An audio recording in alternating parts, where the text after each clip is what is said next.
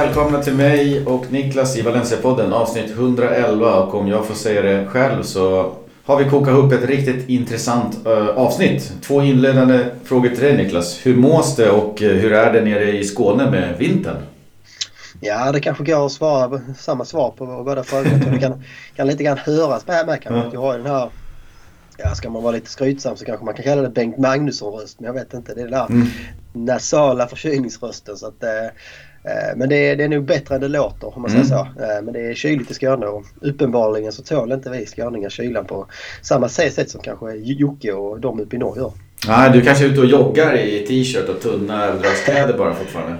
Det kan vara det också som, som förstör för mig. Hur är det med dig då? Ja, men det är bra. Det är bra. Uh, här är det också vinter. Uh, ingen snack om saken. Det är väl en, två dess med snö och har varit smällkallt i hela veckan. Men det är härligt. Soligt och fint. Ja. Och fina vinterdagar så som eh, vykorten ser ut. Eh, så det, man ska inte klaga. Nej, det är dumt. Det var kämpa på.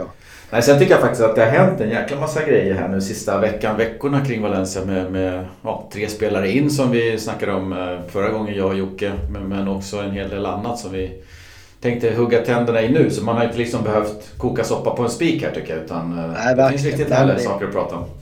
Exakt, nej men ibland så blir det ju så att nyhetssvepen blir liksom så. Man hugger tag i vad som helst. Det är någon mm. Mestalla-spelare som eh, bröt en nagel och det mm. får ibland plats på våra nyhetslistor. Men nu så var det ju precis tvärtom att vi fick liksom sila ändå en mm. del, en del lite större grejer för att liksom kunna lägga tid på det viktigaste som vi tycker har liksom uppdagats genom de senaste intensiva ja, 8-10 dagarna eller någonting. Ja, ja verkligen. Vi, vi kör igång direkt och det blir ett långt nyhetspaket och sen nersnack Bilbao och uppsnack Real Madrid. Det är inte illa det. Det är en härlig match att se fram emot. Eh, vi har ju inte revansch att kräva utan tvärtom. Vi ska tvåla till dem en gång till. Ja, vi är väl nästan, det måste nästan vara det laget som har störst segermarginal på de gör. 4-1 ja. känns ju... Det är inte ofta Real förlorar med, med, med tre mål så att, eh, det blir nog ganska tufft att eh, upprepa det om man säger så. Ja, verkligen. Men vi kikar väl på nyheterna och den senaste veckan har ju verkligen snackats mycket kring eh, Peter Lim där snaran har knutits lite grann runt halsen. Eh, och det är på en internationell nivå skulle man kunna säga. Och det är inte då bara Valencia lokalmedia utan helt andra tidningar och medier som har klivit in här. Och det var ju Paco Polit som summerade det hela ganska fint och vi följer väl en ungefärlig samma tråd i det här utlägget. Eh, och börjar väl med den första punkten och det är ju att eh, Meriton utreds eh, och har väl utretts i en härva med Benfica av Fifa för att ha äventyrat Benficas självständighet i samband med spelaraffärer, framförallt Rodrigo-dealen då. Om jag förstår rätt, men det här kommer även in Eh, aktuella saker. För det drar med sig hela dealen som gjorts att eh, med att Lim har fått rättigheter i vissa spelare i Valencia som säkerhet för sina lån. Det menar Fifa eh, riskerar självständigheten i Valencia. Att Lim och Valencia kan bestämma om de ska sälja eller icke och för vilka summor. Och i fallet Benfica där så fick ju Benfica böter på 75 000 euro och jag antar att utredningen går vidare till Valencia då. Ja, nej, det här är ju å ena sidan så kan man säga att det är såklart aldrig kul att, eh, hamna i de här sammanhangen som, som klubb. Men samtidigt så kan man ju säga som om, om, om man liksom så inte gillar Maraton eller Peter Lim och vill, vill liksom hitta olika sätt och, eller att det ska uppdagas olika sätt för att de ska försvinna från, från Europa och europeisk fotboll framförallt då Valencia så är det här kanske ett bra, ett bra sätt. Och det, det har ju också varit liksom så här mycket genom åren har det surrats och det har varit liksom så. Men vad fan alltså, vad är det som gör att Lim stannar kvar väl ens? Om det nu är liksom bilden som man själv eller på att han bara slänger pengar på klubben. Han tycker alla är otacksamma, han får aldrig någon, liksom, nå, någonting tillbaka. Någon, alltså, han är ju en affärsman. Alltså, varför, mm. var, varför säljer han inte bara och går vidare? Liksom? Alltså, det, det, skulle väl vilken normal affärsman som helst gjort. Man så. Uh, så det har ju varit mycket spekulationer att det måste vara någonting liksom så här något bakom kulisserna. Någon slags liksom kreativ bokföring eller på något vis saker som gör att han, han ändå tjänar pengar i alla fall. Mm. Men det, det är liksom så. Hade han bara tjänat pengar så kan han kanske skita i allting annat. Att han får dåligt rykte i Valencia och är hatad och att klubben går åt helvete. Det tror jag liksom så. Ja, tjänar han pengar så skiter han, sig, skiter han i det. Eh, så den här, den här utredningen, det, det är väldigt röra. Alltså det är det är väldigt juridisk, eh, ganska krånglig utredning. Massa så. Eh, och det, absolut, att tjäna pengar och varför han är här. jag sa det till dig precis här innan, i, i min bok så, och, och jag är ju lite mer liksom lekman i det här ämnet så så köper man en klubb för 200 miljoner, sen gör man den klubben ofattbart framgångsrik och så säljer man den för 400 miljoner. Det är så man gör pengar. Men därför, det är inte därför Lim är här har man ju uppfattat. För han vill ju inte göra Valencia framgångsrikt i alla fall. Nej. Nej, men det är många som gör en bra jämförelse till eh, vad heter han, Mike Ashley Newcastle. Mm. Där liksom många också flera år, nu vet jag inte, det har han väl äntligen sålt eller jag tror det blev sista rundan här. Men liksom många år också så många folk säger varför är du kvar? Varför säljer du inte bara och går vidare? Eh, mm. Men det finns ju tydligen då Eh, oavsett liksom hur mycket pengar det kanske är i slutändan så är det ändå kassaflödet som liksom, det, är det, det, är det de lite grann är ute efter. Alltså, det handlar väl liksom inte om att så här svart tvätta pengarna men någonstans behöver du ha detta flödet att pengarna går runt på något sätt. Mm. Eh, och det finns liksom ändå, det var det som många också menar på är ja, liksom det, det, är den strategin som Lim är inne på nu. Det är liksom så med minsta möjliga insats få ut så mycket som möjligt i slutändan. Mm. Att det är det som Lim håller på att göra nu. Liksom. Att det är därför det inte varvas in några dyra spelare. Det skrivs inga liksom, långa kontrakt. Det kommer in spelare på lån istället för köp. Eh, man liksom säljer av äldre dyrare spelare som riskerar kanske då att bli värda mindre och mindre. Mm. Eh, och liksom det är därför som man också har, har panik om man skulle i Segunda. För då liksom så intäkterna mellan Segunda och Primeran är ju superstora. Mm. Kan, han bara, kan, kan, han, kan liksom Lim hålla kvar Valencia i Primeran eh, med liksom så här minimal budget så kommer han ju göra överskott varje år. Som han liksom, då kan han ju ändå tjäna sina pengar om man säger så. Det är väl, det är väl liksom enda, enda svaret som man, man kan ha på din fråga egentligen varför man gör som han gör på något sätt. Uh, i alla fall som jag kan komma på. Om man, mm. det, det, känns ju så att det skulle vara liksom någon, någon hämnd eller någon personlig grej så här. Jag vet inte, är, är, är någon så pass liksom löjlig eller någon så pass villig att slänga så mycket miljoner åt helsike. Nej, det känns inte heller som det. Han är ju ändå en affärsman i slutändan så man får, man, man får liksom anta nu att från början kanske det fanns en annan en annan uppsida också. Att han verkligen trodde att han skulle kunna bli liksom en poppis eh, fotbollsägarsnubbe i Europa. Eh, mm. Men den drömmen tror jag att han, han liksom till, till och med Lim har nog liksom insett att nej men så, så kommer det inte bli. I alla fall inte i Valencia. Så då håller han väl kvar så länge han kan för att i alla fall liksom eh, kunna visa efteråt att det i alla fall har varit en ekonomisk vinning för honom. Ja, och han är nog inte bara affärsman i slutändan utan han är en affärsman 24-7. Ja. Uh, och det är liksom mer att han, han vistas ju inte på samma sätt i Europa som i Europa och runt klubben och verkar inte riktigt ha ett intresse för det. Nej. Utan det verkar mer vara en, en hobby som han har råd med uh, och, och, kunna rulla runt med andra Beckhams och andra lirare och prata om. Uh, jag har ju också en klubb liksom. Men han verkar inte fatta liksom att han är ett åtlöje just, nu och det, han skulle göra ju bättre att bara sälja och kliva av. Verkligen. Nej men det är väl också det tycker jag. Alltså snabbt spontant i huvudet så känns som att det är nog det, det är inne på känns som också den absolut största skillnaden när den här typen av rika miljardärer kommer in i en klubb när de lyckas och inte lyckas. Alltså det mm. känns som när, när de har ett genuint intresse för fotbollen och förstår fotbollens värld och vilja liksom förändra och förbättra en förening. Då har de också stora möjligheter att lyckas. Är det bara så att de kommer in då som typiskt Lim, alltså så här superframgångsrik på liksom en, he en helt, helt annan bransch, superrik och gjort allting bra, eller allting bra, många saker bra där tror att man ska kunna kopiera samma, samma koncept i fotbollsklubb och i helt annat land och helt annan kontext och gå in liksom med det här överdrivna självförtroendet på, på, på, på sig själv. Ja men då, då går det nog ofta så här. Det finns liksom, du, du kan ju snabbt i huvudet räkna upp klubbar som har lyckats och klubbar som inte har lyckats. Och kollar man också så spontant vad man kan tänka med de ägarna. Som man ser Chelsea som väl ändå man får säga har gjort ett väldigt lyckat mm. resa med Abramovic. Och där verkar det också verkar ju vara väldigt involverad och väldigt liksom intresserad av fotboll framförallt. Och sen då senare år har det väl mer och mer blivit liksom så att han har en kärlek till, till Chelsea. Alltså han mm. investerar liksom på riktigt i akademin och på längre mm. sikt i saker där. Och så även den här dokumentären om, om, om, om Leeds och deras nya italienska ägare som kom in efter några mer misslyckade ägare hos dem. Det var ju mm. samma sak där. Han tog liksom hela familjen från Italien, flyttade upp till Leeds. Det var väl inte så jävla poppis kanske att flytta från Milano till, till liksom eh, regniga Leeds. Men mm.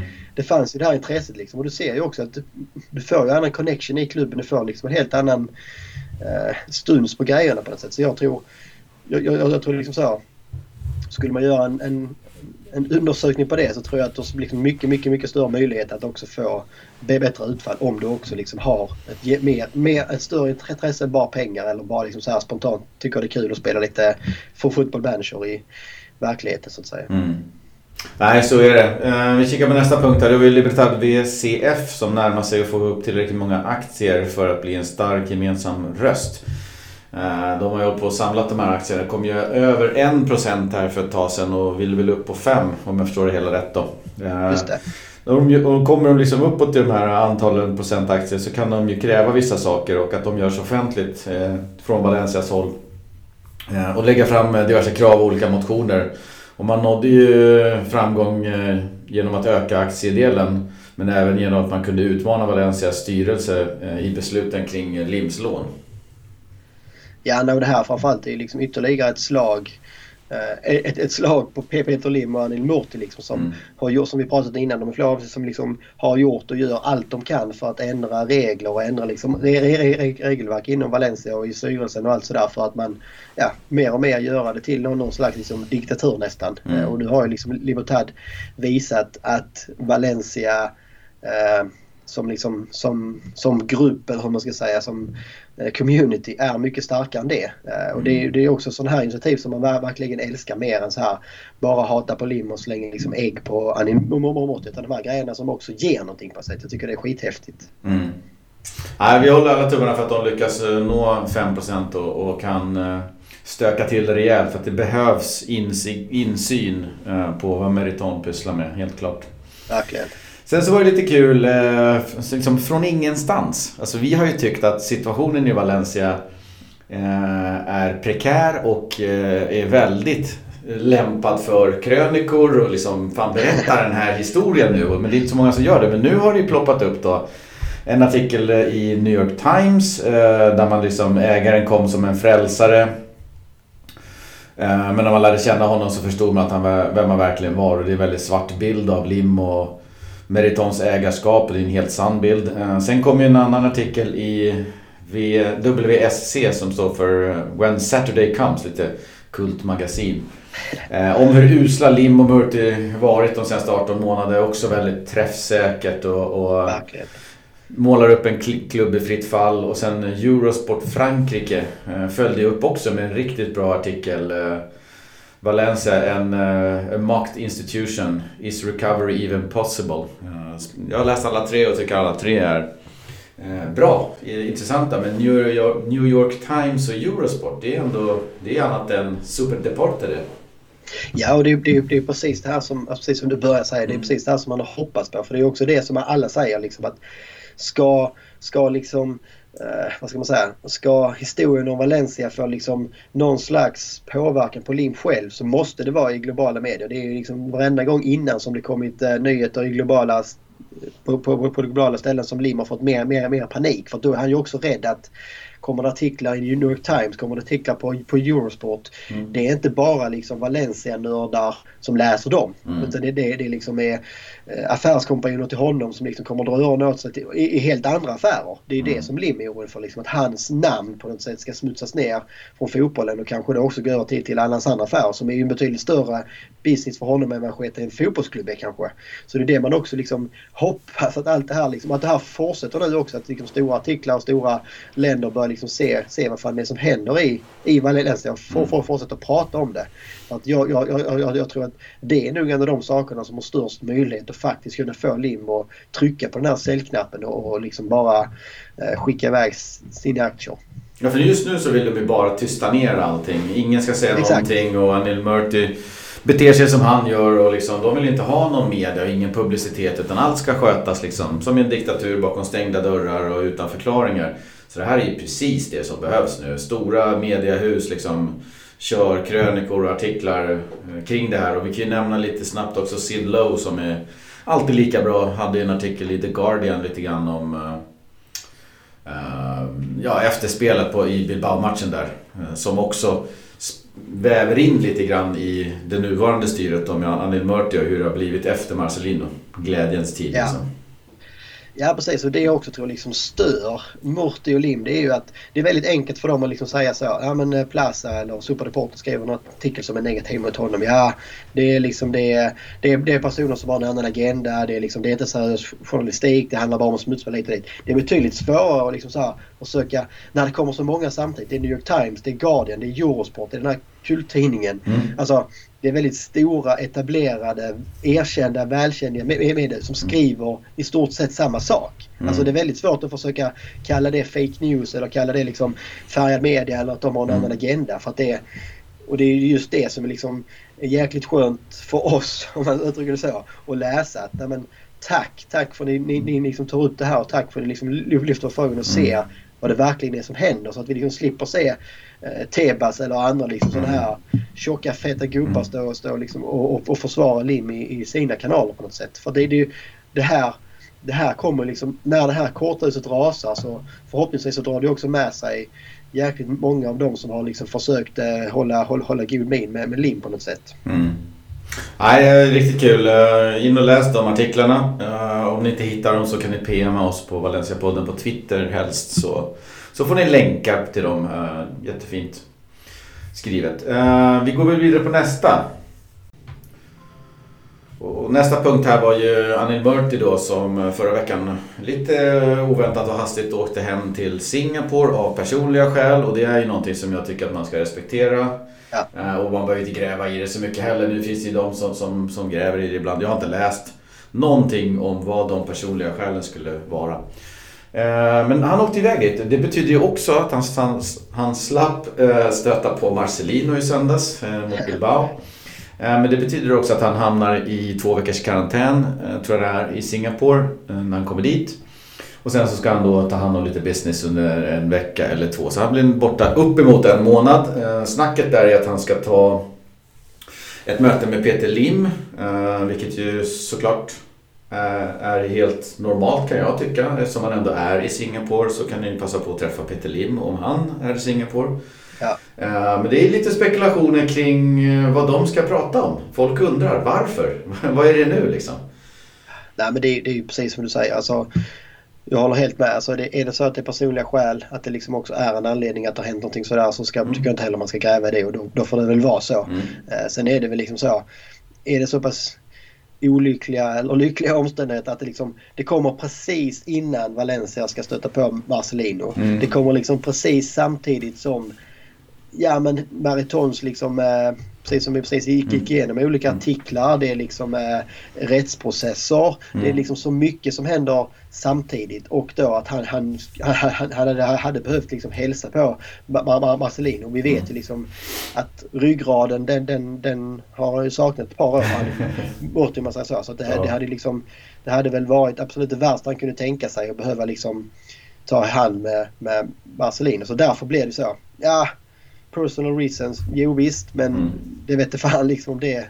Det är för i, i, i tajmingen här som är, som är lite spooky. Och sen har det också spekulerats innan i kan man väl säga liksom att, mm.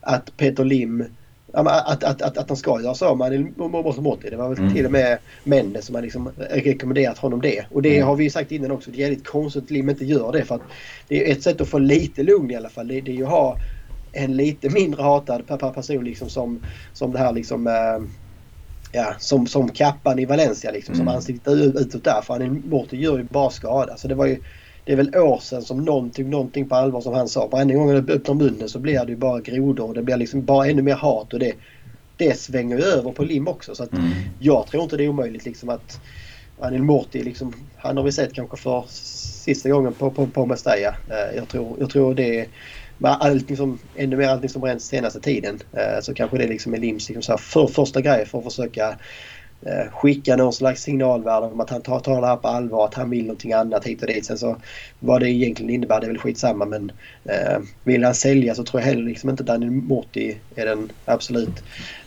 bästa personen att ha i Spanien och leda en sån process. Nej, verkligen inte.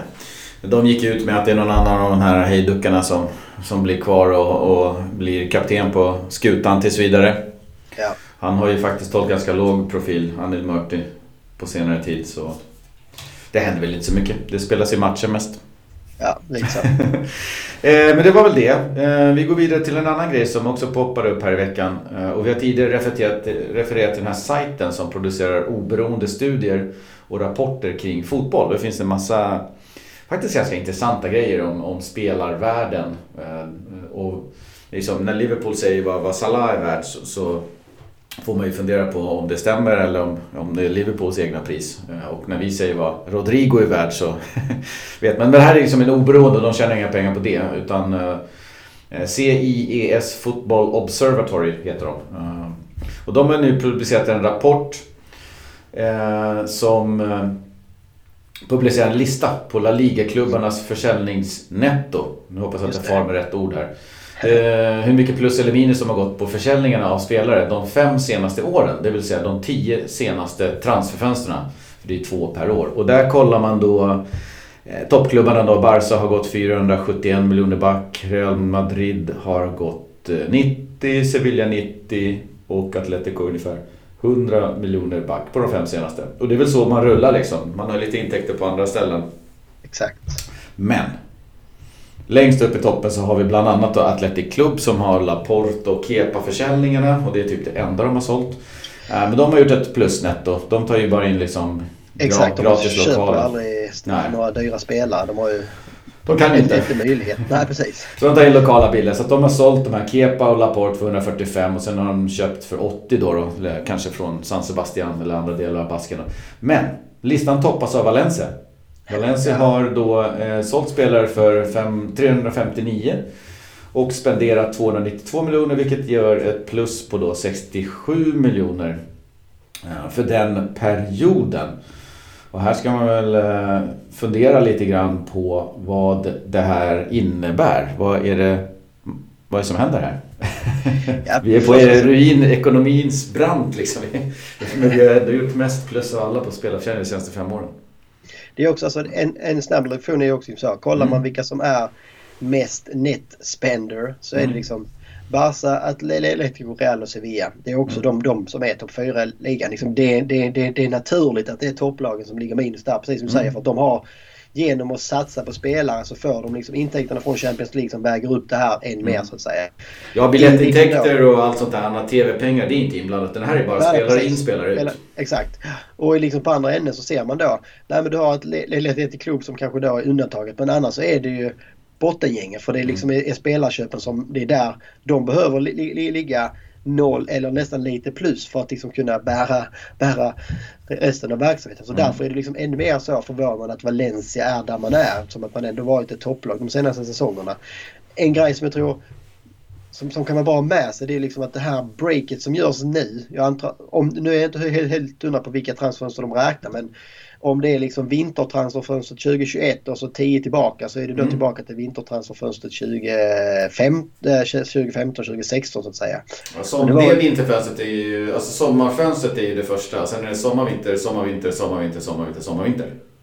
Okej, okay, ja.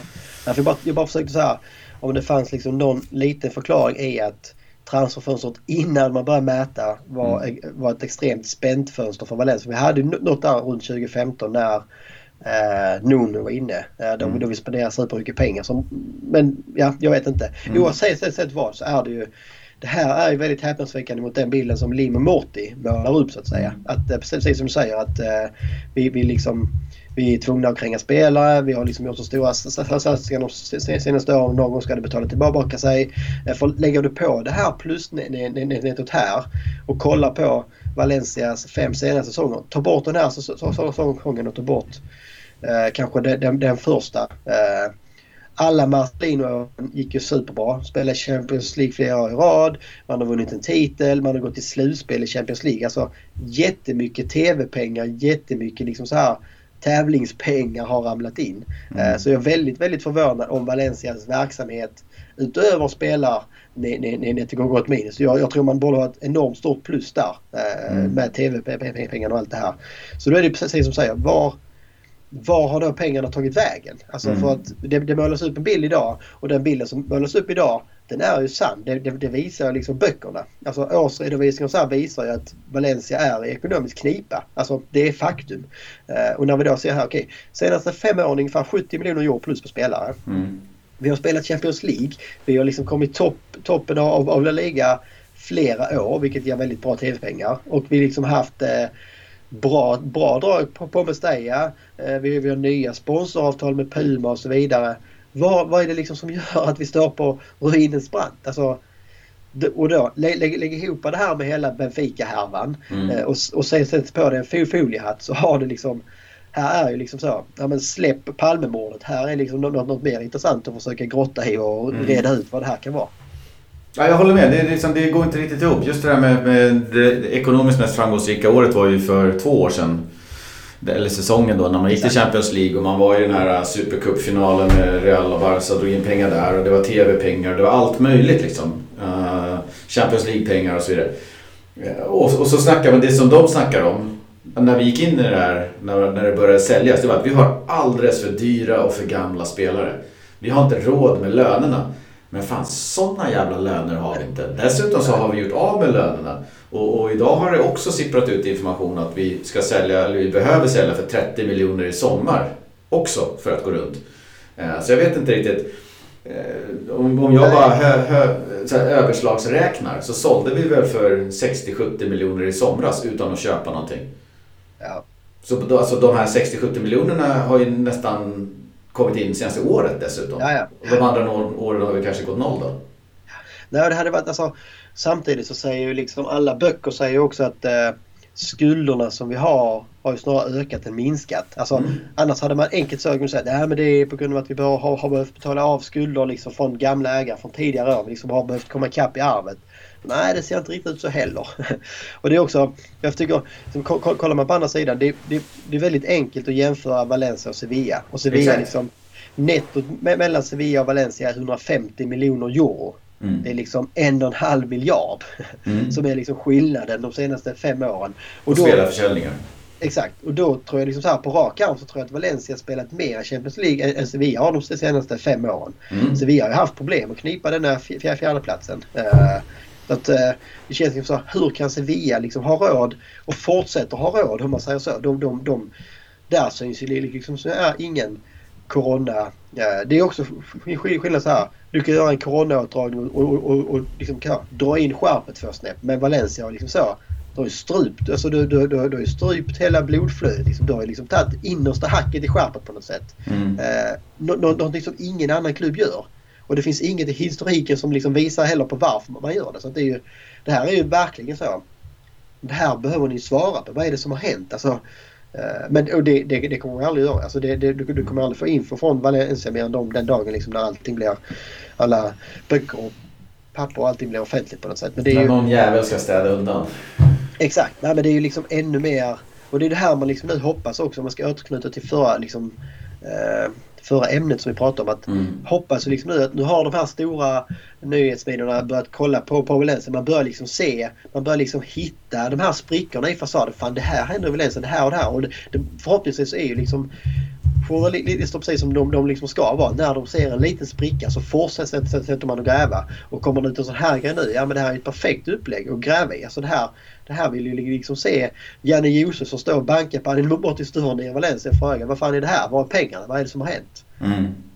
Och det jag känner så här, en och en halv miljard mindre i intäkter på spelarförsäljningar för Sevilla fem senaste åren. Uh, och, och liksom liknande framgångar ska man väl ändå kanske säga då. Om, om de har gått bra i Europa League. Det är mycket mindre pengar där men ändå ungefär hyfsade TV, samma TV-pengar och så vidare. Ja, Så jämförbara framgångar eller så. så. Men liksom vad, vad, vad pröjsar de i lön till en Rakitic? Vad pröjsar de en Luke de Jong eller eh, El Nesri eller liksom de här killarna som de har tagit in? Det är ju alltså... Exakt. Vi, vi har inte råd att pröjsa liksom en, en Parejo eller en Coquelin. Nej. Nej, och det blir också alltså, menar det, vad ska man säga, det studsar ju tillbaka direkt till Morty och hans, alltså har man liksom trots att man har 150 miljoner bättre spelarförsäljningsenhet och ändå sämre liksom löner och kontrakt på Mm. sina spelare så är man ju totalt usel på, på, på att förhandla. Alltså det är, det är någonting som inte stämmer. Det, och det är mycket som inte stämmer om man liksom ska, ska vara helt ärlig. Eh, Ja, och det man kan eh, säga lite snabbt uh, angående det. det är alltså, vi har ju 30 miljoner mer, 30 miljoner euro mer in per år. De senaste fem åren än vad, än vad Sevilla. Så vi har 30 miljoner bättre. Och 30 miljoner, det är enorma pengar. Ja, ja. ja men det är ju I är lönekostnad bra till exempel. Per år liksom. Alltså, om du ska göra det spelarmässigt. Så 30 Mm. miljoner kan du få en kolla vad heter han? Eh, Guedes är väl fortfarande liksom den nya spelare som mm. Valencia köpt. Han kostar 40. Här har mm. vi 30 miljoner varje säsong. I varje säsong? Liksom Sevilla eh, spenderar mer. Eh, så det, alltså det är väldigt märkligt. Det är kul att den här rapporten kom ut. Eh, den plockades upp lite grann i Valencians media i och med att Valencia då var etta på den här listan. Och precis som du säger, undantaget Bilbao och Sociedad för den delen som, som låg trea på listan så är det ju så att eh, det är de här andra småklubbarna som ligger eh, direkt efter. Det är Levante, ja. Elche, Huesca, Cadiz, Alaves, Eibar. Det är precis som allsvenska klubbar. Alltså du ja, får ja, inte absolut. ihop det utan spelarförsäljning. Så du måste ta fram spelare och så får du en inkomst härifrån. För du har lite mindre publik, du får nästan inga TV-pengar och så vidare. Du har ingen europeisk framgång och sådär. Så spelarförsäljningar, det är det de rullar med. Ja, och det är helt i sin ordning. Men Valencia ska ju vara på den andra sidan.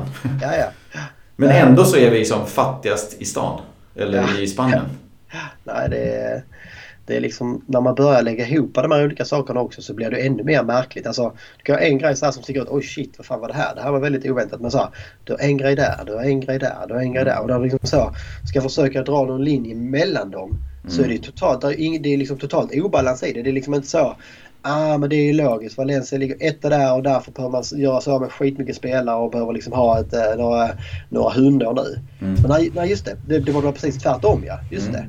Så liksom det, det, det, är verkligen inga, inga streck som går ihop. Det är liksom, man känner sig helt uh, mindblow på något sätt. Alltså man, jag skulle gärna vilja få insyn i den här bokföringen i, i Valencia de senaste åren. Det hade varit en... Eh, ja, och Anil Mörk så här, vi har sparat, vi måste gå in i sparläge här nu. Ja, ni har gjort det. Ni sålde åtta spelare, ja, köpte exakt. ingen. Då borde vi väl må bra nu? Men, nej, ja. vi ska spara 30 miljoner till. Men vad gör de andra då? Nej, de värvar på. Ja, lägg på då liksom det här som har kommit i samband med Benfica vet jag inte men det har mm. kommit liksom i samband med andra nyheter att det ryktas liksom om att det är extremt höga lönekostnader på eh, direktörer och på styret och allting sånt, sånt man läser också. Så blir det så här, nej, men det är ju någon slags pengatvätt som på något sätt pågår känns det som. Eh, om det är att de här personerna eh, pungar stora löner eller att, liksom, att de har andra upplägg med, med Tom på, på, på, på, på ett vis. Vet inte men någonting skumt är det ju och att liksom inte revisor eller någon jäkla grävande ekonomisk journalist kan liksom sätta tänderna i det här och få ut någonting av det. Ja, det har varit jäkligt sorgligt för att det här känns som... Det här är liksom framför ögonen på oss så liksom är det någon, någon jäkla ponzi-scam som försiggår känns det som ju. Jag älskar de här bara ponzi-schemen alltså. Hoppas verkligen inte Valencia är något sånt. Nej, men då, då är det illa, då rasar skiten helt sen. Nej men eh, mycket märkligt. CIES Football Observatory, där hittar ni den listan. Och den listan finns ju på alla topp 5 Europa-ligor så att man kan kolla Premier League och, och eh, Serie A också. Om man vill grotta ner sig där, är ganska intressant faktiskt. Verkligen. Då så, eh, nästa grej. Vi har två nyheter kvar här. Efter förlängningen av Gabriels kontrakt nu så är ju Valencias nästa uppdrag att få till en förlängning med Gaia. Hans kontrakt går ut om två år. 2023 och han har en klausul på en eh, 100 miljoner eh, euro. Då. Så vet ju vi i fallet Ferran Torres vad de här utköpsklausulerna i slutändan betyder. Eh, men man kommer redan nu inom de närmsta veckorna att inleda förhandlingar med sikte om att få till en förlängning innan sommaren. 25-årig Gaia vill ju inget annat än att stanna i Valencia och Valencia vill ju inget annat än att förlänga och göra Gaia till den här galjonsfiguren för projektet. Så vi får räkna med att parterna kom överens och fan ändå imponerande fokus av Gaia på att stanna. Han verkligen fäktar bort allt annat. Ja, alltså, precis. Vänder man på honom så undrar man hur dum är han? Mm. Om man ska veta. Alltså, ja. Ibland ska jag nästan tycka synd om alltså, Man får ju hoppas att han nu har en bra liksom, rådgivare som i alla fall skriver in bra, bra klausuler i kontraktet. Vad händer liksom om Valencia åker ur eller den här jävla kräftgången bara blir värre och värre år efter år? Alltså, jag, jag är också liksom så ja, men verkligen all cred till att du liksom så bara spelar för hjärtat och du vill spela i Valencia och du vill stanna här liksom och, och allt vad det är. Eh, men det är också en person och spelare som man, vad ska man säga? Ja, det, är klart att det hade gjort jävligt ont om han skulle försvinna men samtidigt är det, är det liksom en av de truppen som man skulle unna, om det här förfallet fortsätter, mm. är, det de, är det någon i truppen som man liksom skulle unna att få några år någon annanstans så är det ju ändå Gaia på något mm. sätt. Nej, så är det. Sen, det finns ju en till uh, liten twist kanske man ska säga i den här historien och det är ju har kommit upp några artiklar på sista tiden här med Juan Laporta, heter han väl. Uh, Barsas ena, en av tre presidentkandidater som verkligen lovordar uh, Aleman, eller, vad heter han? Alemani. Matteo Alemani. Ja. Vår gamla sportchef då, som, som vi mycket väl vet hur duktig han är. Uh, han, dels så gick han ju ut och sa liksom att uh, hade han fått fortsätta i Valencia så hade det varit liksom fantastiska grejer. Han har gått ut och pratat om att han var in, eh, inblandad i att Valencia anställde honom för att han har känt honom på ett privat plan. Och sen har det kommit fram information då om att vinner Laporte så kommer uh, Alemani bli sportchef i Barca. Allt det här är som sagt snack och rykten och så vidare. Ja. Men, men det, det, känns ändå så att Laporte har ju verkligen sträckt ut, eller gått ut, stickit ut hakan och pratat väldigt ja, ja, gott om Alemani. Och där snackas det nu om att då Alemanis första uppdrag blir att eh, ersätta Alba med Gaia i och med att han har kontakterna. Och då är Valencia ju helt rätt i såklart att förlänga. Eh, huruvida det här kommer att hända eller blir sanning, det vet jag inte. Men det är en liten, liten twist ändå på storyn som är relaterad. Ja, och jag, jag tror det, jag, jag tror det ligger supermycket i det. Mm. Alltså jag tror att... Jag skulle inte förvåna mig liksom, om Lim Morty ser liksom så här att här har vi ett jäkla läge. Förläng snabbt med honom. Mm. Eh, se till att boosta upp hans klausul. Eh, så kan, kommer Gaia vara den här liksom stora försäljningen. Alltså för jag, jag tror inte de... Jag liksom, och det kan vara liksom att nu är vi så pass äh, cyniska att vi ser spöken överallt kanske. Men jag, jag tror liksom inte att Morty och Lim egentligen bryr sig så mycket om, om, om Gaia stannar stannar länge eller inte. Det, det är liksom klart att man inte vill att han ska lämna gratis. Alltså jag tror det är mer det det handlar om att förlänga med honom. Mm. Att sä, sä, säkra upp och kunna... Ja, alltså om man vill göra någon stor försäljning, det har jag ju sagt tusen gånger innan. Det liksom, den, den enda spelaren som fortfarande lite grann lyser i Valencia, en lyser i alla fall mest och lyser oftast, det är ju Gaia. Liksom. Alltså han är ju landslagsman eh, och allt vad han är. Så att det är ju, även om man är ytterback så är det ändå här man skulle kunna eh, säga att det är ett pre pre presidentval och det här blir någon slags eh, vallöfte. Ja, då, då, då brukar det också kunna vara bra läge att kunna pumpa upp liksom, eh, försäljningssumman ett par, ett par hack. För har man lovat en grej så vill man gärna eh, driva igenom det sen också. Ja, och det som jag ser lite, jag tycker det är helt rätt. Satsa på Gaia, gör honom till kapten tänkte jag säga. Det är en, Men galjonsfigur för det här projektet, låt han stanna. Och jag tror att han själv vill.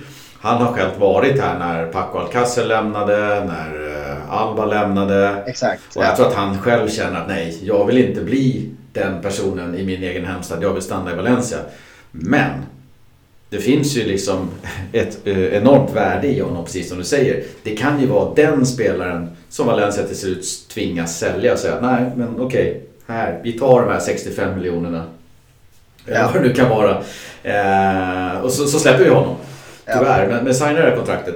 Problemet här tror jag eh, är ju att när vi kollar på Gaia i, i den här podden, men jag tror många andra i Spanien också, så tänker man vem är den bästa vänsterbacken i Spanien eh, eller och världen? Liksom, så tänker man, jo men Gaia måste ju vara med i den dialogen i alla fall. Han har ju tagit platsen i landslaget från Alba.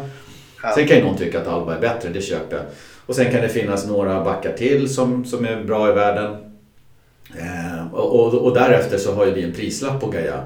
Men om man googlar, vilket jag gjorde häromdagen, på Best Left Backs in the World. Det finns jättemånga topp 10 och topp 15-listor. Eh, Gaia är med på noll av dem. Ja. Ingen är... annan ut, utanför Spanien som anser att han är topp 10, topp 15. Nej, det, det finns väl två, två mynt av det. Det ena mm. är ju att de här ofta är väldigt Premier League. Ja. Eh, alltså, nu spelar också Gaia ett Valencia som verkligen inte, inte längre syns på de stora scenerna och det är bara kaos i. Mm. Ja, så är det Det är ju kaos i klubben och det är väl inte så många som ser på matcherna och har koll på det men jag tycker ändå att han, jo visst fan är en topp 10, lätt.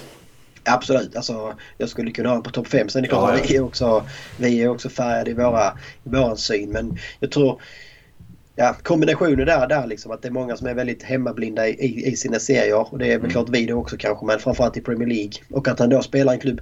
Han gör ju inte lika, lika, lika mycket poäng liksom, i ett dåligt Valencia heller. Alltså det är, poäng gör ju ändå att du, du får lite mer rampljus på något mm. sätt. Eh, det spelar ingen roll om vi kan springa upp och ner på kanten och slå fina inlägg om, om inget tar sig till vara på dem så är det ju bara de som ser match efter match som ser det kanske. Kollar mm. då inte Valencia varje helg så... Ja, Gaia han spelar i landslaget. Han gör ju bara bra där. Men vad gör han liksom annars? Det är väl mer att han spelar i landslaget på grund av att det andra inte är någon som är bra. Mm. Ja, du har ju en Regilon i Tottenham som liksom många utanför Spanien håller högre än Gaia. Men varför spelar han inte i landslaget då? Mm. Nej, så är det. Nej, den, den gode Gaia i alla fall. Valencias avsikt är att förlänga med honom nu på våren. Gaias, Gaias avsikt är att förlänga nu under våren och det tror jag kommer att hända. Sen så får vi se vad som händer i, i Barcelonas presidentval och, och så vidare. Laporta tycker om eh, Alemania i alla fall, det är säkert. Eh, sista nyheten. Miguel Angel Corona. Ja, men ni vet han. Precis eh, vår chefsscout eller vad vi nu ska kalla honom. Han ska enligt uppgift få förlängt kontrakt och nytt jobb. Eh, ni känner ju till historien. Alemani slutade, Cesar Sanchez kom in för ganska exakt ett år sedan, eh, januari var det då, eh, på ett två och ett halvårs kontrakt. Eh, men han sa upp sig i juni, bara fem månader senare. Corona då ehm, kom till klubben i samma veva som Cesar Sanchez. Men då som hans högra hand och chefsscout. Han ska en tid ha agerat sportchef i tystnad nu bakom eller bredvid Anil Murti. Och nu har då Anil Murti bestämt sig för att inte utnyttja den ganska dassiga för Coronas del Eh, uppsägningsklausul. Eh, Valencia kan då enligt uppgift säga upp honom utan några som helst kostnader mitt i. Eh, men den har man nu valt att då inte utnyttja. Uh, Anil Murti då, han är väldigt imponerad över hur Corona jobbar utan att synas i media och utan att ta plats någonstans och med mycket små medel. ja, du hör ju. Uh, men han ska bland annat nästan helt själv då Corona har legat bakom de här tre värvningarna som vi nu gjorde i vinterfönstret. Så det kan ju mycket väl stämma i och med att Anil Murti uh, har inte alls sagt någonting egentligen vad jag har sett om det här. Så tanken är att hans kontrakt till 2022 ligger intakt och att han då inom kort eller redan har eh, fullt ut eh, och kanske lite mer officiellt kommer att axla sportchefsrollen. Alltså Alemanis tidigare roll. Det, alltså, på ett sätt kan man säga att det är väldigt svårt att bedöma den här corona mm. för att man... Eh, ja men det, det, det, det du säger här, så här roller lite i bakgrunden och så här. Han var, I hemlighet var han sportchef ett tag utan någon, någon liksom fick reda på det. Eh, också varit liksom inne i klubben i ja, sjukt turbulenta tider. Eh, så det, på ena sidan ska jag känna så Ja, det är svårt liksom, att personligen döma honom som bra eller dålig. För ja. jag vet, man vet för lite om honom mm. helt enkelt. Man blir orolig när Anil Morti lyfter fram honom. Eh, och framförallt med de argumenten. Liksom, att, men, jag är imponerad för att han, han syns inte i media och han gör jättemycket saker med små medel. Och det är så. Ja, det, det är precis det som Lim och Anil vill ha. Mm. Någon som liksom inte kräver saker, som liksom eh, nöjer sig med att jobba med små medel och som inte säger no no någonting i media heller. Mm. Uh, och det är också, ja det kanske var han som ville bakom den här, här, här tränaren nu. Vad, vad säger det om sportchefen liksom? Mm. Det, är, det är väl ändå han som ska liksom, det är väl han som ska, ska vara de här sakerna. Så det känns ibland som så här, ja det, det kanske också är lite bekvämt för Anil att bli av med sportchefsrollen för då, då, då slipper folk gnälla på honom om det. Alltså mm. värvar vi inte eller värvar dåligt eller säljer, ta det med sportchefen. Alltså jag, jag kan redan se det framför mig nu. Anil Morty kommer putta liksom allt skit på honom. Mm. Samtidigt som man då kanske tänker och tror att Corona kommer aldrig bita tillbaka. Han kommer inte vara Alemani eller Marcelino som säger saker i media eller på, presskonferensen. Så det är ju liksom den här perfekta, tysta mm. Eh, medarbetaren på, på, på, på något vis. Vilket ja. jag inte tror kommer gynna Valencia. Nej, verkligen inte. Eh, och jag, jag vet inte heller om han är bra eller dålig. Eh, Karn får ju jobba med utan, alltså förra fönstret, om man nu var sportchef förra sommaren, så fanns det ju liksom inga pengar att värva för. Eh, och, och, det var ju samma nu i vintras. Han fick ju hitta tre namn utan pengar. Det är som att gå på restaurang utan att plånboken med sig. Ja, ja, ja, nej, du, du, hittar ju ingenting. Du kan inte nej. ta någonting från menyn utan du får ju ta det någon har tappat på golvet. Liksom. Och då fick han fram de här tre. Liksom. Ja, vi får väl se. Fine. Eh, men, men det är ju omöjligt att göra en bedömning på. Eh, är liksom, Jag känner så här. Min dräng har också en dräng. Eller i det här fallet Eh, min knähund har också en knähund. Anil Murti är knähund till Peter Lim och nu har han skaffat sig en egen knähund som håller käften och agerar på hans pipa. Liksom. Ja, det positiva är väl liksom att han inte är en del av eh, vad ska man säga, Peter Lims egna liksom, hovgard på något mm. sätt. Det är ju, det är ju det är ingen som kommer från den världen som alla de andra. Så det, det är väl det man, liksom, man kan hoppas att det finns kanske en del eh, vad ska man säga, trogna valencianistas. Liksom, eh, ja, men du har alla de här Canizares och de här som är runt klubben mm. som kanske enklare kan, kan komma in och påverka Corona i rätt riktning. Och så mm. att vi, vi, vi, om man nu får säga så, i den här mm. rebellrörelsen mm. kanske skulle kunna utnyttja Corona som liksom någon sån här inside spion på något sätt. Jag vet mm. inte. Ja, vi får hoppas att han uh, gör ett så gott jobb som möjligt. Men han verkar vara väldigt, väldigt styrd i alla fall. Ja, ja. Anil Murti och... Alltså bara att Anil är, är nöjd med hur diskret han jobbar. Är så här, ja. ja. Det är så typiskt. Ja, men du säger liksom alltså Alemani och, och Cesar Sanchez. Var, varför slutade de? Nej, men det var ju för att de, de hade ju krav. Och mm. de, de liksom så, var, var, var inte rädda för att säga som, som det var när frågorna kom. De vill ju vara normala sportchefer. Exakt, exakt. Och båda de, de, de fick gå. Och när Anil då säger att han har hittat en perfekt, perfekt man och som han är imponerad av. Då, då, då förstår man ju. Det kommer vara precis tvärtom mot vad de var. Eh, så att ja, det här, precis som du säger, knähud är väl ett bra, bra exempel. Och sen får vi bara hoppas att, liksom, att Corona kan överbevisa oss på, på, på, på något sätt och inte kommer vara alltför styrd eller alltför... Eh, ja, att han gör bra saker då. Ja. Det sköna är att när, när, när Anil Murti ändå hittar någon som han tycker är perfekt. Då är det ingen som vet vem det är för så jävla diskret har han varit liksom. Det är inträdesprovet. ja. ja, det verkar vara så. Ja. Nej men där, där hade ni lite nyheter och det senaste som har hänt i klubben. Vi uh, jinglar på här så börjar vi kika lite på de två matcherna. Yes.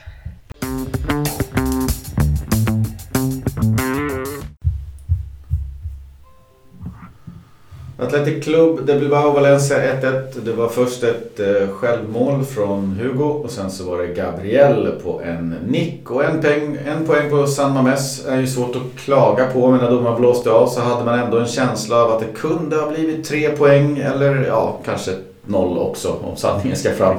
Det var ju en omtalad chans där på slutet med Maxi och Cotrone som slarvades bort och sen så stod ju Domenech för ett par bra och svettiga räddningar eh, och poängräddande räddningar. Eh, ta oss igenom dina känslor här på dessa två händelser och matchen. Ja, börjar vi på dessa två. Alltså Xiaomi visar här, han har haft en lite mer skakig period bakom sig här kanske. Mm. Här fick vi ju se liksom ja, samtidigt så är det väl liksom Xiaomi i ett nötskal på något sätt. Eh, den här ambivalenta målvakten mm. som kan göra de här, precis som du säger, poängräddande räddningarna. Men som också liksom ibland kan göra poängavgörande insatser på andra hållet om man säger mm. så. Men mot, mot Atleti så hade det verkligen kunnat bli eh, ja, hade han inte gjort den så hade vi nog inte gått ifrån Sassa med mest med några poäng. Eh, mm. Så det är otroligt segt för det är ju det är också Schaume som är inblandad i den här chansen. Det är ju mm. liksom ett ganska så bra läge för Bilbao. Schaume räddar eller fångar bollen, kommer inte ihåg exakt hur det blev. Drar iväg en, en superbra utspark. Jag tror han har lite flyt för att den, i, i studsen. Men det är, det är strunt samma. Och det blir en superkontring. Mm. Eh, driver fram den, släpper den till Maxi. Man kan först säga så. Maxi som skyttekung anfallare som får bollen liksom i straffområdet så pass mm. sent i matchen. Det står 1-1. Han måste ju bara ha ögonen liksom för målet. Mm. Om man inte kan slå en 100% säker passning till, till, till någon annan som är i bättre läge. Men han slarvar ju med mottagningen och nedtagningen och sen försöker han då slå, slå tillbaka den till Cutrone eh, som har ett betydligt sämre läge än vad han hade. Mm. Eh, och Cutrone, ja, han får ju det blir liksom en strumprulle. Alltså hela chansen rinner ut i sanden. Eh, och det är jäkligt synd för där, där var ju... Jag he, he, he, hela andra halvlek så var det ju Valencia som mer och mer... Vilket inte var konstigt för det kändes ju liksom som, och det var väl det man tänkte på förhand, att Valencia borde ha en chans här. För Atletic hade ändå haft liksom en riktig holmgång i koppan. Eh, mm. Kändes som man kanske hade haft lite svårt att ladda om. Sen så tror jag nog att Marcelino liksom hade gjort vad han kunde för att få med sig spelarna här. Och det, det syntes när målet kom. När det då dessutom är ett självmål. Eh, det var ju inga... Det var inga känslor som hölls tillbaka på Marcelin om man säger så. Och jag kan på ett sätt liksom förstå honom. Och jag, jag har ju sagt innan att jag, jag gillar liksom att man... Där, där, där du är då och nu. Liksom mm. Fira där. Jag har inga problem med det. Sen mm. behöver du inte provocera på något sätt. Nej. Men annars för Valencias del, för första halvlek är ganska svag. Eh, andra halvlek bättre. Men då är det också frågan liksom, hur mycket är det Valencia som är bra och hur mycket är det liksom att Bilbao som, eh, som, som, som blir sämre. Svårt att säga. Eh, de roterade en del. Eh, exakt, de hade ju en tuff match veckan innan där. Och ja. Kom ju med inte du, hela laget. Mm. Vad kände du annars med Cotrones debut? Blek. Skulle jag säga. Alltså, alltså, han får ju en chans och det är ju den där. Det är egentligen det jag tycker att han är inblandad i spelet sådär. Eh, jag tror, till att börja med så tror jag att han blir lite förvånad att bollen kommer tillbaks. För att jag tror att ja, absolut. när den kommer ut där på Maxi då tänker jag nu smäller det. Sen oj vad gjorde han här? Oh, nu får jag bollen. Och sen så, alltså det är inget bra avslut, så är det ju bara. Eh, men, men jag vet inte. Jag, jag, jag, man vill ju se mer av han såklart. Eh, ja. Så, men, men nej, det, det, lite intetsägande. Alltså sjukt, sjukt, sjukt ring och, och stöt. Liksom. Bolltouch och timing och man såg ibland i pressspelet med Maxi och sådär, det var helt otajmat. Fast alltså, gillar ändå lite, alltså, han kom ändå in och ville mycket. Man kunde ändå mm. säga att han ville saker. Mm. Eh, sen så liksom var det nästan ingenting som funkar. Mm. Så det är klart, så här kan det inte se ut alltid. Men lite, alltså så i den andra änden så tyckte jag ändå man kunde se lite liksom så här Ja, han har liksom inte bara kommit till Valencia för att liksom casha ut och bara ha det gött i alla fall. Eh, nu vet jag inte hur mycket lön, lön han har men det känns som han har ändå kommit hit för att kriga om att starta så förhoppningsvis eh, för det, liksom, konkurrensen där uppe är ju ganska tunn. Ska vi spela med två anfallare så är det liksom, ja men det är Cotroni eller Vallejo i stort sett. Uh, jag tror att Valencia hade mått bra om vi kunde liksom... Vi har också sett på Vallejo att han oftast är bättre när han är inhoppare. Uh, mm. ja, ändå ett lite, lite, lite strimma har inte varit en frälsare. Men det var lite sådär Sasa-vibbar liksom. Mm. Den spelartypen på, på, på, på, på något sätt. Ja, jag läste Annika på, som han hette, som skrev den här som killern Maxi idag. För det, har liksom, det, det, det släpper inte för honom. Han, han är ju liksom en han är lite uddlös. Och då, en, en av kommentarerna var där, eller en av hans eh, beskrivningar på situationen var att Maxi är som en deltagare på en fest där han inte känner någon. Det är lite så, han har svårt att connecta. Han har svårt att connecta med laget. Han springer och trampar luft och han får chansen och dribblar bort sig. Och liksom, jag bara, ja det var fan en bra beskrivning av vad vi har Maxi just nu. Nej faktiskt. det är också liksom så. Du, du kan ju ha anfallare som liksom så, de syns ingenting på hela mm. matchen. De är bara nöjda. Men sen när läget kommer, då mm. pang! Då smäller det liksom. Mm. Och här, det kunde ju varit en sån... Det kunde varit exakt en sån, sån match liksom. Att han hade varit dålig i 85 minuter. Men så kommer mm. det ett läge i 86 och då bara så är det pang och så betyder det tre poäng. Då hade alla hyllat honom. Alltså, men det, det, alltså, just nu saknas ju allt hos honom. Mm. Alltså, så, han, han är inte bra i spelet. Han är liksom totalt liksom, iskall när lägena kommer. Mm. Eh, känns liksom precis som du säger. Han är helt totalt osynkad med många andra medspelare och han... Kanske inte dålig inställning men absolut inte bra inställning. Alltså, så det, han var ju avstängd av, av den typen av eh, alltså dålig inställning någonting. Han var ju bänkad där av Gracia en gång.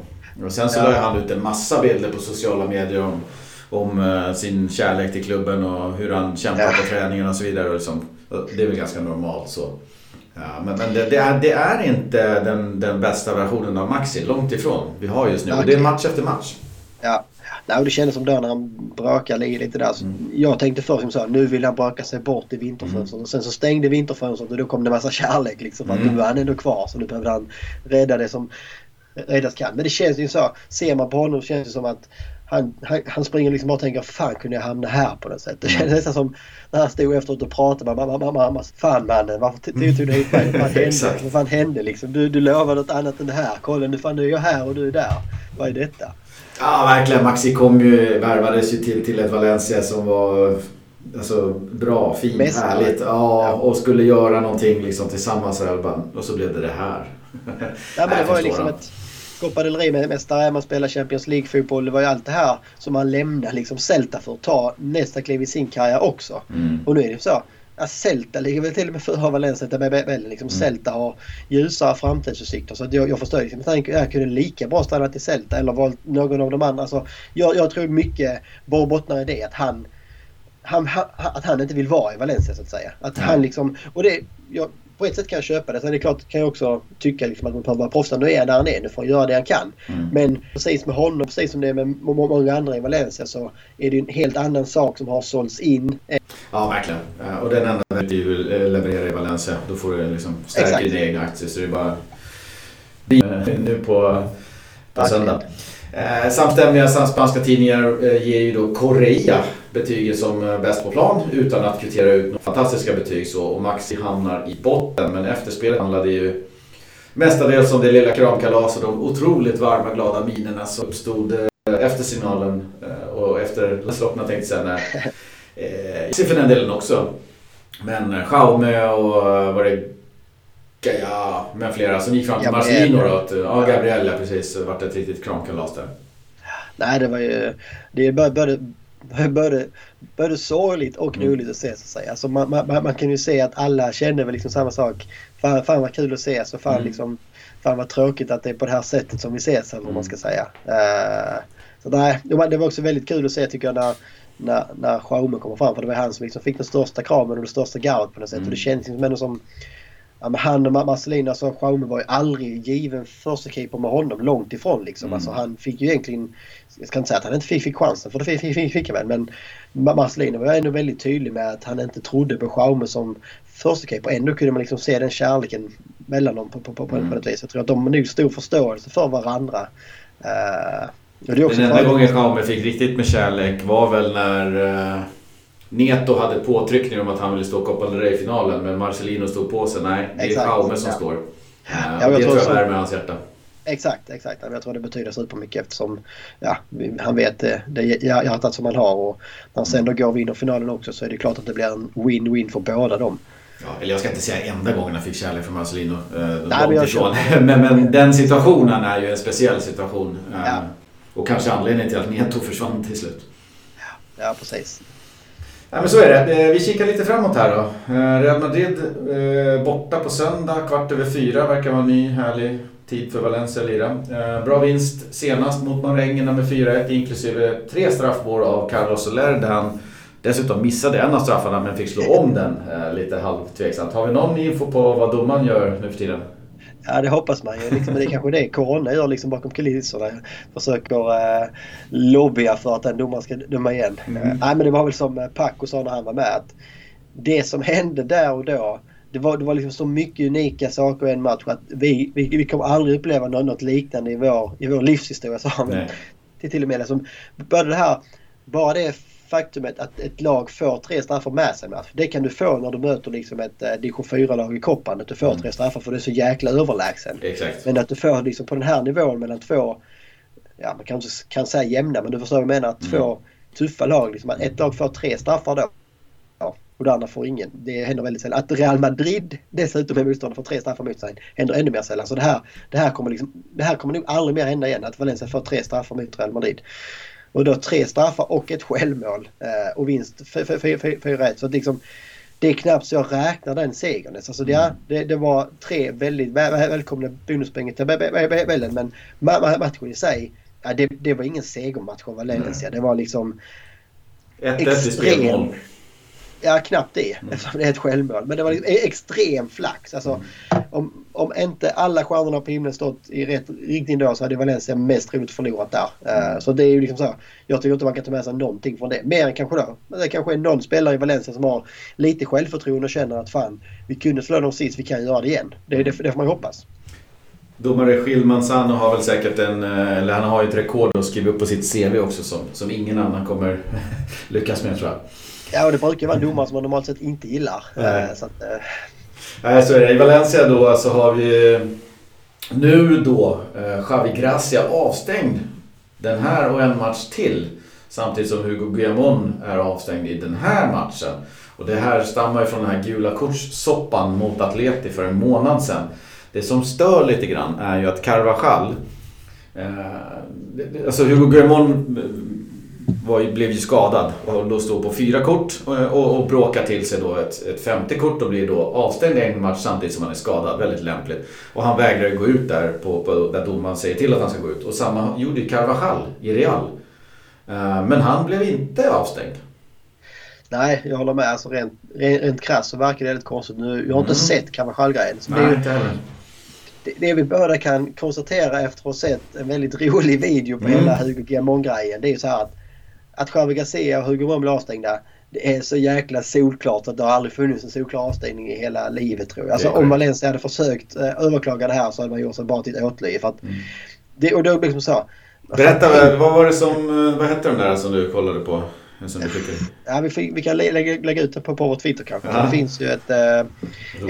Det, det, DSPS heter det. Det är typ som en spanska fotbollskväll kan man säga. Och de, de brukar varje omgång hitta lite så här annorlunda saker från omgången och göra en liten då, eh, ja, en liten sekvens på kan man väl säga. Och då har de då hittat den här. Och det är liksom, man undrar vad Javier jag tänker för det finns ju så mycket, mycket kameror som fångar upp precis allting. Och det är så många gånger som han står och viftar med handen liksom så till Hugo. Hugo, Hugo. Och det är ingen, ingen publik och det är tyst också. Nej, ja. Och så tycker han då inte att Hugo först liksom lyssnar på honom eller hör honom så då skriker han ut sig Manu Vallejo liksom. Står och liksom ger klara order till, till, till, till Vallejo. Man hör ju inte exakt vad, vad, vad han säger men man ser, kameran följer Vallejo. Vallejo springer in på planen, springer bort till Hugo. Man ser tydligt vad han säger. Hugo bara kollar ut och liksom, vad fan. Man kan ju se också på Hugo att jag vet fan om han egentligen vill göra det. Nej. Men Jean Garcia fortsätter stå och skrika och komma från sidlinjen. Gamon är först på väg ut på rätt sida. Men Garcia bara skriker och skriker. skriker. Ja, då vänder Hugo och går ut där, får sitt kort. Uh, och uh, ja, mission accomplished trodde väl Javi Gracia då. Men uh, det blir liksom rätt så mycket antiklimax på det. Men extra match avstängning på, på Hugo och han själv blir avstängd i två omgångar. Ja, så att vi får klara oss utan dem. Det är ganska roligt när de filmar. Man tänker så här. Ja, alltså lite mer taktkänsla kunde man ju haft här. Ja, för det är för öppen ridå. Ja, men det är lite så att, att sådana saker händer fine. Men gör det lite diskret här då. Liksom. För det här ja, det, är, är omöjligt för förbundet att inte stänga av honom om man säger så. Ja, Mourinho gjorde någon liknande grej där han skickade någon eh, materialare och ska byta vattenflaskan för Casillas. Ja, och, så, och sen ja. Eh, kommer Casillas på att han ska minsann maska. Eh, och då tyckte man att det var lite, så här, lite fyndigt. Eh, det här är nollfyndigt. Ja, ja, nej, det, det här är raka order inför öppen ridå. Liksom, jag vet Ja, det är nästan som man tycker liksom att domaren själv borde hört det också. Mm. Så att han kanske inte skulle gett kortet ens på något vis. Han vill ju inte ge Hugo-kortet. Det är det som är Han, han håller ja, så länge ja, ja. på det här kortet slut. Nej, jag orkar inte längre. Här har du ditt kort. Ja, man hör honom flera gånger bara säga nu Hugo, Hugo. Så, Kom igen nu. Ja. ja, det är roligt. Eh, vi går vidare där och vad det gäller startelva då. Uh, Valencia bör ju kunna ställa, ställa upp med samma startelva som de senaste två matcherna. Exklusive, eller ut, förutom Hugo då. då. Om Gracia vill. Det känns eh, positivt att Guedes verkar vara på uppgång och Gabriel såg ju lite fin ut och varför inte Korea också. Gaia vet vi ju, är ju ofta en man för de här stora matcherna. Och vi borde ju ha en hyfsad chans att vi kan få tillbaka Maxi i form trots att vi är underdogs. Och nu då i veckan har Gamero och Mangala börjat träna med laget igen. Eh, och bör ju vara aktuella för en trupp. Diakabi är ju då frisk från coronan men har inte kunnat rehabba någonting så han har skadan kvar. Eh, och på dagens träning så kunde inte Lato, Solero Cotrone träna med, två, med så små, små skavanker. Cotrone fick en smäll på träning och Lato hade en lite mindre känning. Man tror ju dock att eh, åtminstone då Soler som är eh, aktuell för startelvan kommer komma tillbaka. Man tror på alla tre då. Eh, men där då har ju Oliva tränat centralt istället för Soler på, på dagens liksom matchträning där man ställer upp med en startelva mot en icke. Och sen så har ju Ferro då kört mittback. Eh, lite intressant. Vad, vad tror vi om startelvan? Ja, det blir spännande att se just med nyförvärven. Alltså, mm. eh, nu är det lite där skavanker på, kontrollen men annars var det intressant att se eh, om, han, om han hade gått före Vallejo kanske. Mm. vet, det känns också som en bra match att ha Vallejo. Alltså ha den här som kan springa och slita där uppe och vara bra liksom, i det defensiva spelet och kanske då att Cotrone får ett inhopp. Så där, där är jag nog inne på din, din mm. linje att vi nog startar samma som sist med Vallejo och Maxi. Om man inte mm. går helt och hållet och kör Maxi ensam och har liksom mer ett femman i mittfält. Mm. Eh, men kollar man mittbacksituationen så är det betydligt mer prekärt. Där är ju liksom inte... Ja det är, det är ju Mangala eller är det Ferro. Eh, mm. och, men värvningen av Ferro har ju på något sätt varit en signal att man inte helt litar på Mangala. Uh, och nu har ju Ferro fått en vecka till i träning. Han var ju på bänken redan förra omgången. Så att jag tror liksom inte det är omöjligt. Uh, det, det är väl kanske mer så. Ja, är det rätt att slänga in honom och debutera för Valencia liksom mot Real borta? Å ena sidan kanske, kanske det är en perfekt match. Å andra mm. sidan så Eh, kan det vara en kämpig, en kämpig genomkörare. Eh, jag tror han är sugen i alla fall. Ja, det tror jag med. Annars tror jag som du. Liksom, vass på högerkanten, det, det, det är väl också där normalt sett som man så har sett lite olika spelare. Men det känns som Junius från start mot Real borta. Nej, jag tror mer att man väljer att säkra, säkra med, med Vass då. Mm. Och så kör man hellre Gedes på vänsterflanken och kan ha den li, lite offensivare kanske. Och jag tror också svårt om liksom Soler och Rakic är friska så tror jag också att de kommer starta och att Oliva får vänta lite till. Jag tror också det är fel match och mm. börja laborera för mycket med nya spelare kanske.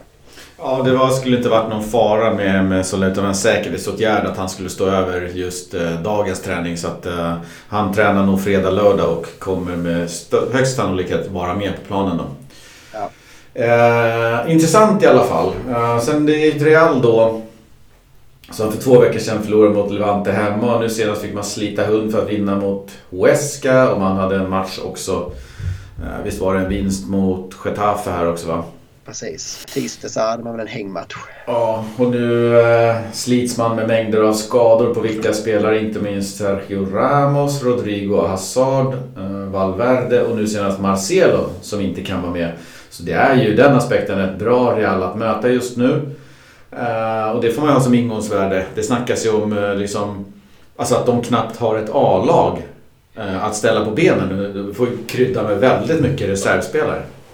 Ja, men det var, jag vet inte om det var i tisdags eller var i helgen när man såg på Reals bänk. Mm. det var liksom så fyra, fem namn och ja, det var en som man kände igen namnet på och kunde liksom ha koll på. Den ena var väl till och med någon gammal Valencia-bekanting. Mm. Så till och med stora mäktiga... Ja, Viktor Tjost var det. Ja, precis. Just mm. det. Till och med stora mäktiga Real får ju såklart problem med bredden när man har 6-7 ja, start, aktuella startspelare borta. Så på det sättet så kan man säga att det är bra läge för, för, för Valencia kanske att komma, kunna komma ut på och en poäng. Sen är det ju fortfarande väldigt stark elva som du kan ställa på planen. Mm, det. Det, det är väl liksom det som ställer till det om man säger så. Ja, så är det. Det är alltid starkt Real. Men, men ja, ska man möta dem någon gång så kanske det är just nu när titelstriden är över lite grann och de har mycket skador och, och trassel och bekymmer. Så uh, vi håller tummarna för det. Om jag, om jag sätter dig på pottan lite till så men du får ta tre snabba puckar på uppstuds. Nycklar för vinst. Har du några? Ja, den ena är väl att vi får tre straffar igen. det känns som... Bra nyckel.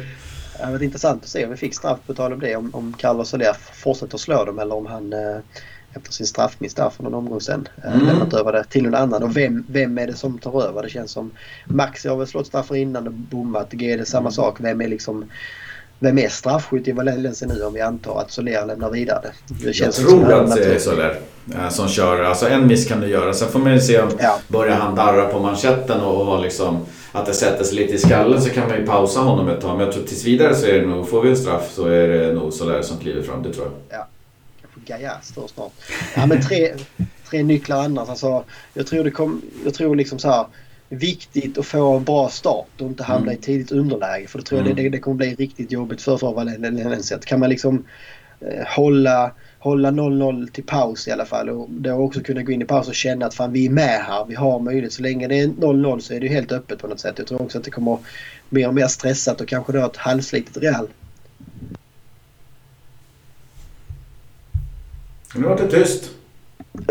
jag såg, jag var tvungen att hosta. Halvslitet Real. halvslitet Real som liksom spelar tisdag, visserligen så här, man spelar lördag, tisdag, söndag. Mm. Så det är väl det är ett ganska normalt schema för, för, för Real liksom, med, mm. Champions League och sådär. Men precis som vi är inne på, lite tunnare trupp. Eh, så ju längre matchen går borde ju eh, Valencia och den synvinkeln kunna slänga in friska ben. Eh, och det är väl första gången kanske på, på länge som det känns som Valencia kan ha en starkare bänk än Real. Och då, då, då kommer vi ändå ha Jason och company på våra bänk. ja, Nej, så är det. Nej, jag håller med. Bra start eh, vore bra. Alltså, kan man göra ett mål så är det så alltid bäst. Men, men, men det viktiga är nog att inte släppa in en balja och känna att man, ja. man måste flytta fram trupperna direkt och, och börja jaga ikapp. För då, då ringer det lätt bakåt. Så att en tät defensiv en bra bit in i matchen eh, är såklart en viktig nyckel. Kommer du på någon till? Ja, sen så tror jag, alltså, vi har ju sett Maxi, det var mot Barca mm. i fjol när han gjorde två riktigt fina mål. Det känns som han och jag tyckte han var riktigt bra borta mot Barca också här i år. Han gjorde väl ett mål där och var riktigt bra i spelet. Det känns som det kanske också är en match där han tänder till lite extra. Precis som du sa, det är en bra mm. scen att synas på. Mm. Allt vad det kan vara. Eh, och kan han liksom ha en bra, bra match och kunna vara jobbig där uppe. Eh, och vi liksom har en Guedes som har ändå stigande form i alla fall. Mm. Det, det, det, det, kan man väl ändå säga. Även om man liksom inte är tillbaka till några 2015 16 vibbar så är det ändå en, en stigande formkurva. Eh, kan de två liksom i omställningsspelet hitta varandra och ha en Vallejo som liksom springer där också och jagar så jag tror att en nyckel är att Maxi är på rätt humör eh, om man säger så. Ja, verkligen. Kan, han, han behöver liksom hitta ett läge där han svingar på allt. När lägena dyker upp så måste han klappa till och få bollarna på mål då kan det hända grejer och, dyka på allt, eh, slänga sig på allt och kämpa på allt. Så uh, det kan vara en, en, en, bra nyckel. Och, som sagt, Guedes han har skjutit en hel del skott här på slutet och det är som vanligt utanför och över. Så att, uh, kan han bara skärpa till siktet, ja, skjuta in sig så blir det nog bra. Nej, den sista är väl liksom, alltså det självklart, alltså Valencia är ju ett sämre fotbollslag än Real nu. Mm. Det är inte som det var för ett, två år sedan där. Mm. Vi är ändå, där, där vi liksom så, vi kunde slå Real även om Real hade en bra match. Om vi mm. gjorde en bra, bra match och de gjorde en bra match kunde vi ändå ha en chans. Ska Valencia slå Real nu så handlar det om antingen att Real Madrid ska ha en rätt så dålig dag eller att vi behöver ha tillfälligheterna på, på vår sida. Och tyvärr så är det ju en, det är ju en nyckel att antingen att Real är på dåligt humör eller att vi liksom har de här lilla ja, lilla flytet om man säger så. Det behöver inte vara att vi får tre straffar kanske mm. men liksom, de här centimetrarna i VAR-beslut, stolpe in i något avslut och stolpe mm. ut på andra. Alltså, de, de sakerna tror jag att Valencia behöver ha med sig annars så eh, blir det tufft att lämna eh, Bernabéu i alla fall med tre poäng. Ja, verkligen. Vi håller tummarna för att det fortsätter studsa lite stolpe in. Valencia har ju trots allt en ganska så bra uh, så att säga, sista period inför den här matchen. Det var ju total eh, katastrof ett tag där eh, innan jul. Men man eh, stökade runt lite i koppan. Och, så nu har man egentligen förlust mot Sevilla borta. Koppan och förlust mot Atletico. Lite kryss mot Osasuna, vinst mot Elche, kryss senast och sådär. Så att, vinst ja, mot Rayo och sådär. Så det, det, det ser hyfsat ut tycker jag. Ja, och det känns också som... Så, det började bli mer tydligt att det är ändå ja, Elche och Huesca framförallt kanske som börjar så.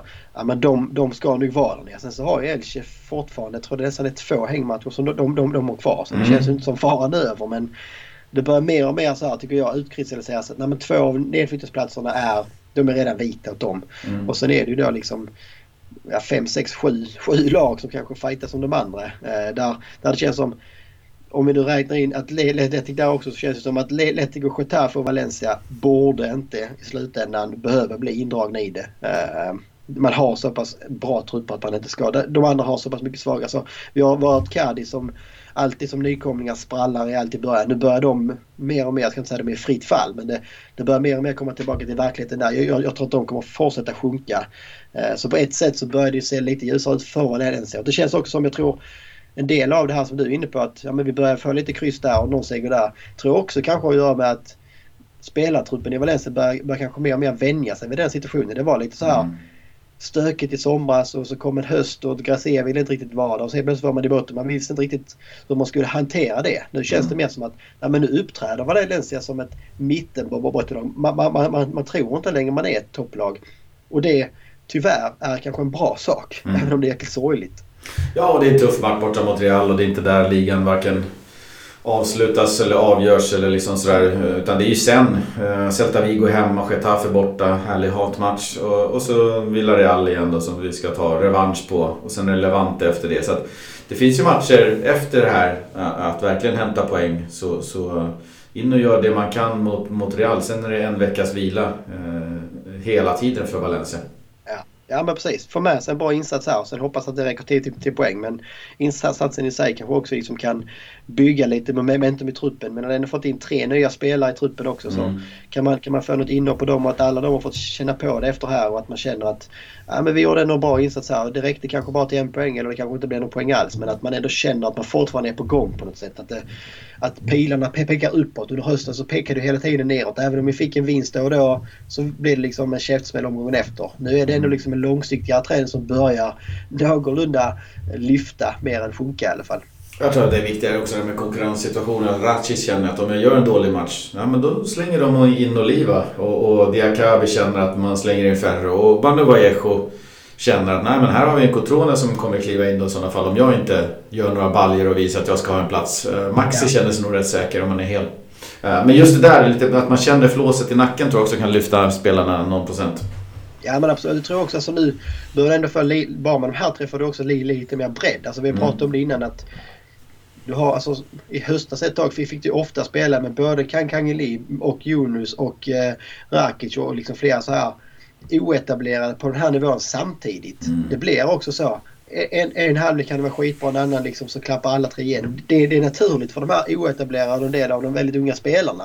Nu kan du mer liksom väga, väga, väga upp det på något sätt som ett mer balanserat lag. Vilket jag också tror kommer, kommer gynna de här yngre, att de får en tryggare omgivning på något vis. Mm. Ja, absolut.